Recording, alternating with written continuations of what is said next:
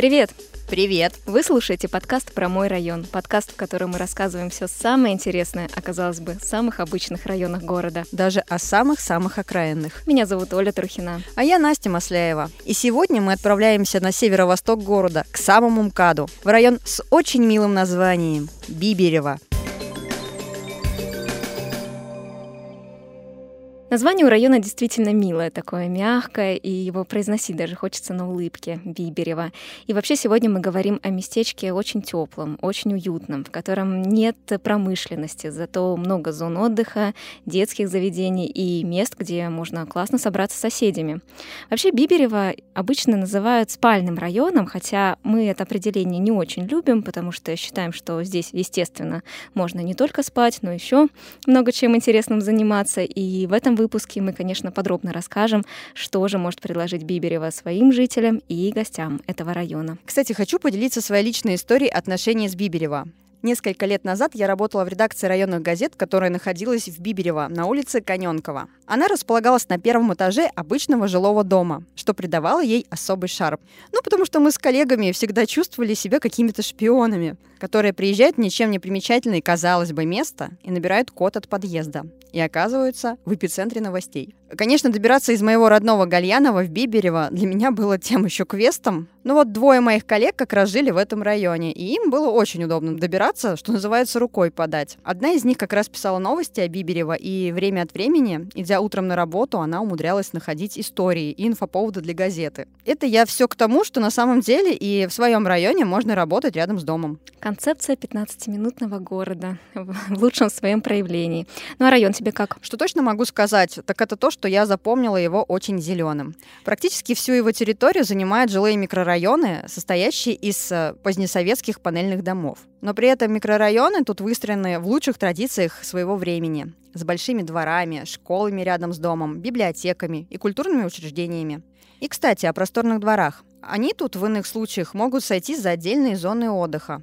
Такие карманные парки, знаешь. Откуда я это знаю? Просто мы в свое время от программы «Мой район» как раз обновляли один из местных дворов. Место, кстати, получилось очень эффектным. Оно находится между улицами Пришвина и Конёнкова. А фишка двора в том, что над его дизайном трудились не только архитекторы, но и жители. Это называется соучаствующее проектирование. И теперь тут крутые детские и спортивные площадки, места для отдыха.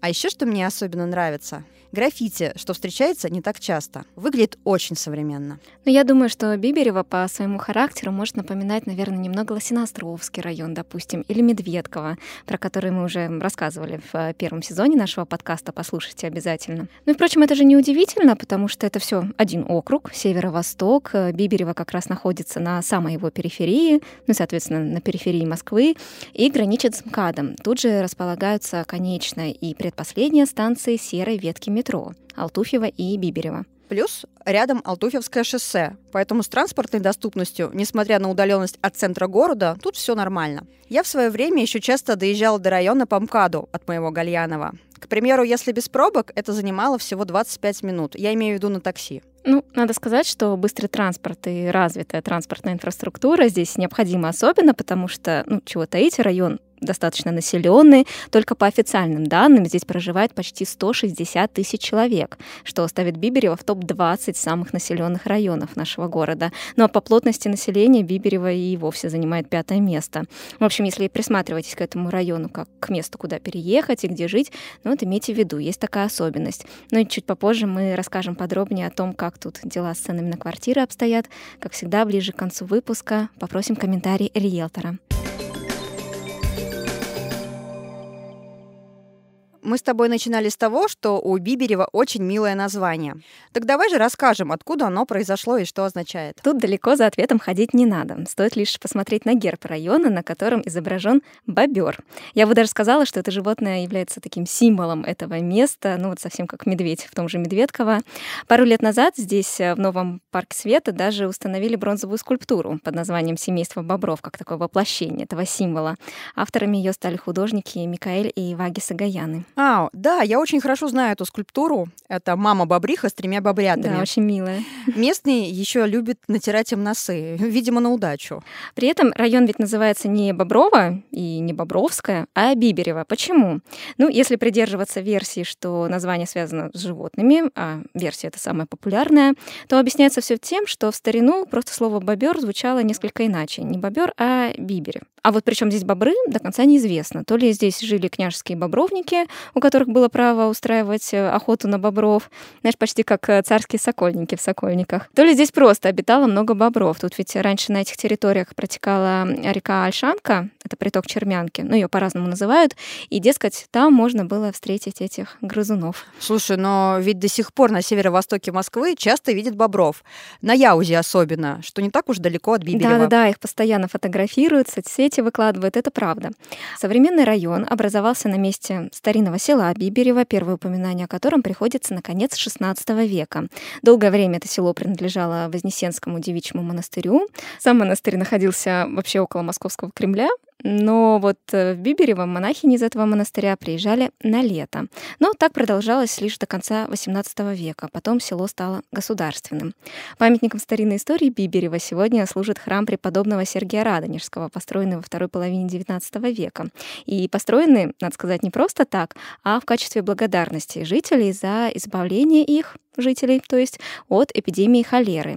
Эта болезнь свирепствовала в Бибиреве в семидесятые годы девятнадцатого столетия и, по преданию, отступила только тогда, когда здесь появилась икона преподобного Сергия Радонежского. По легенде, икона эта и вовсе в какой-то момент вырвалась из рук монахов, стала левитировать, что сочли за чудо. Ну и, в общем, эти два события, появление иконы и окончание эпидемии, в конце концов связали между собой и решили построить во имя Сергия Радонежского храм.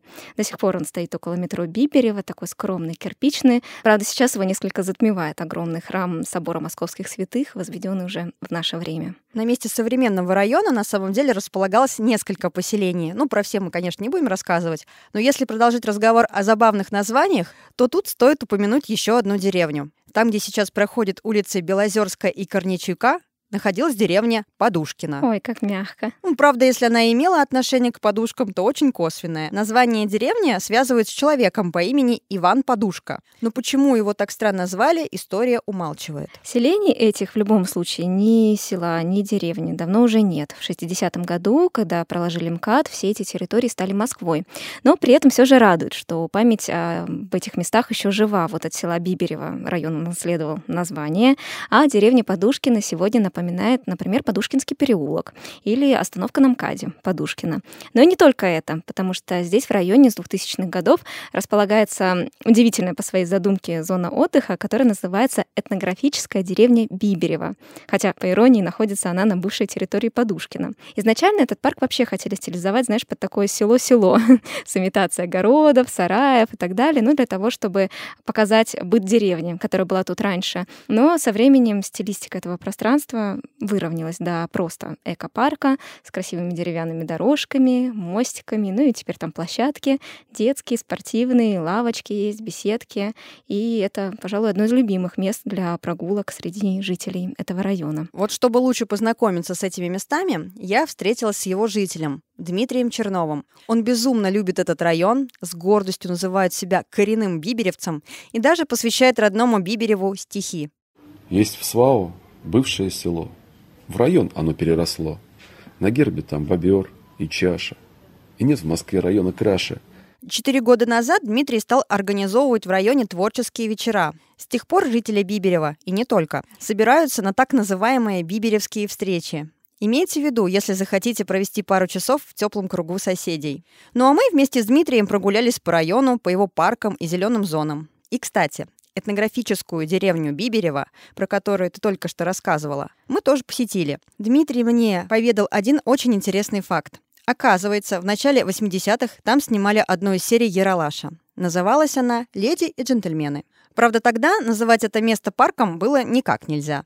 Там на кадрах видно, что в те времена был тут просто овраг, да и мостиков никаких не наблюдалось. и речку приходилось переходить вброд. Ну, ты хотела сказать, что настоящие джентльмены должны были переходить эту речку вброд, а прекрасные дамы в это время должны были быть у них на руках. Совершенно верно. Если вспомнить ту серию.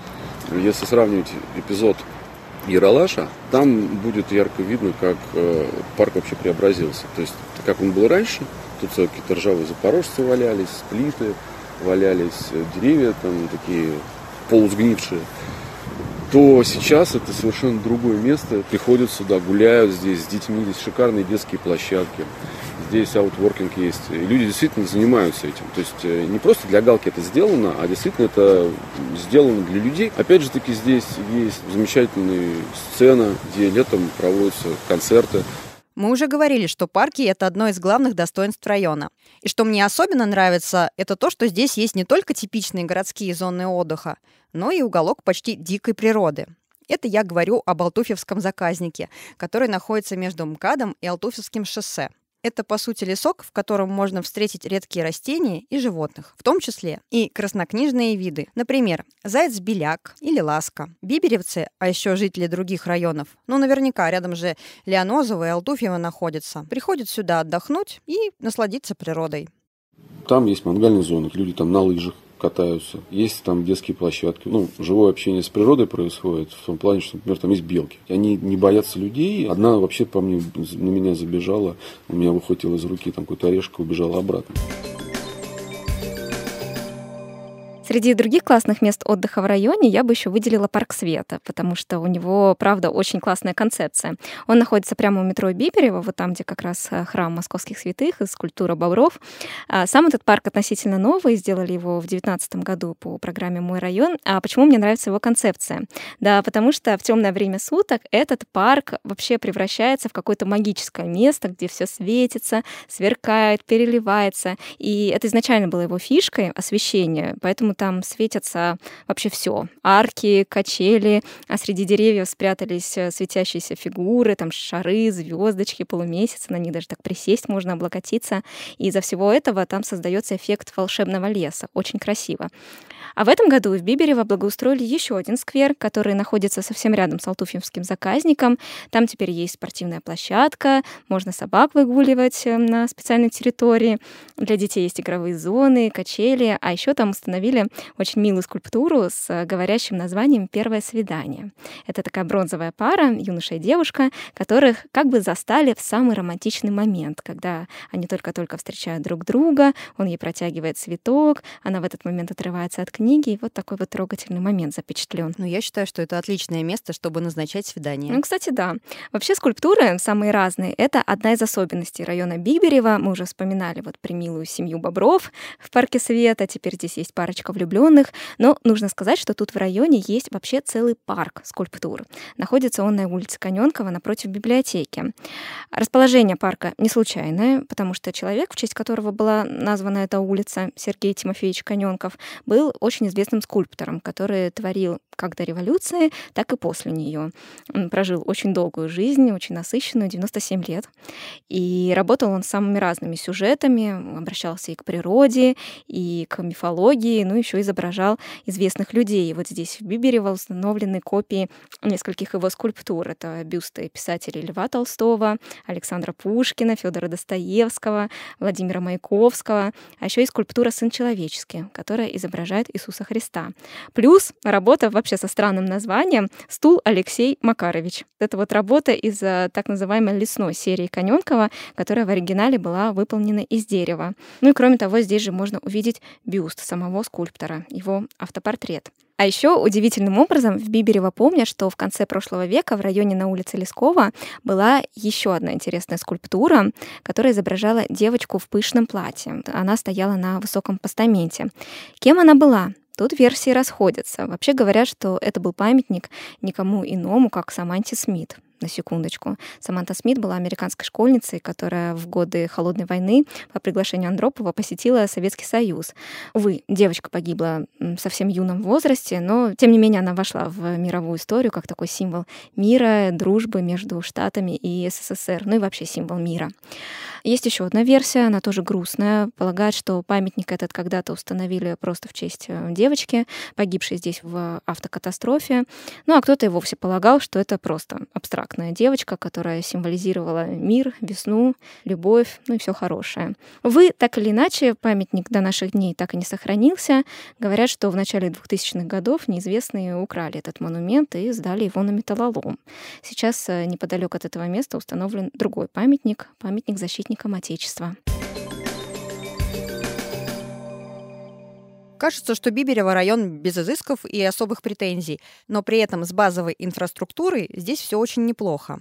Здесь есть и школы, и садики, и поликлиники, ну и, конечно, спортивные учреждения. Даже есть училище спортивного резерва, где ребята обучаются баскетболу, пятиборью и плаванию. Вот-вот при училище еще откроют новый бассейн. Ну и много кружков для детей. У нас есть хоккейная команда «Арсенал». Они тренируются постоянно, там и летом на роликах, зимой на коньках. Откуда потом уже подрастающее поколение выходит в большой спорт. Потом у нас есть ФОК.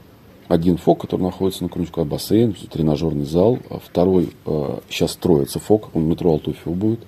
А еще тут в одном из дворов в типовом здании для садика, неожиданно, правда, спрятался один из корпусов Московского финансово-юридического университета, эм эф ю а.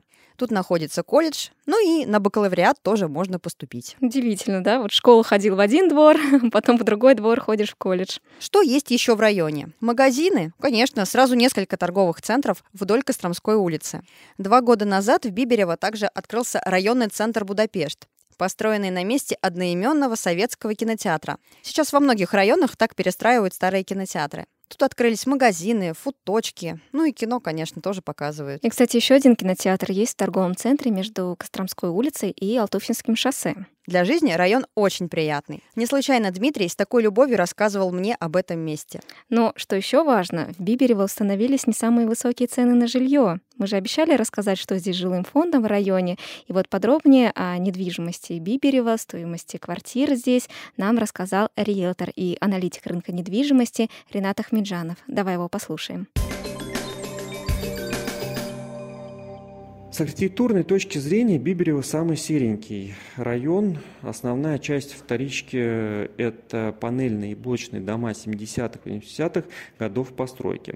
При этом в планировках встречается куча недостатков. Трешки имеют линейную планировку, трапециевидные спальни или так называемые спальни-пеналы.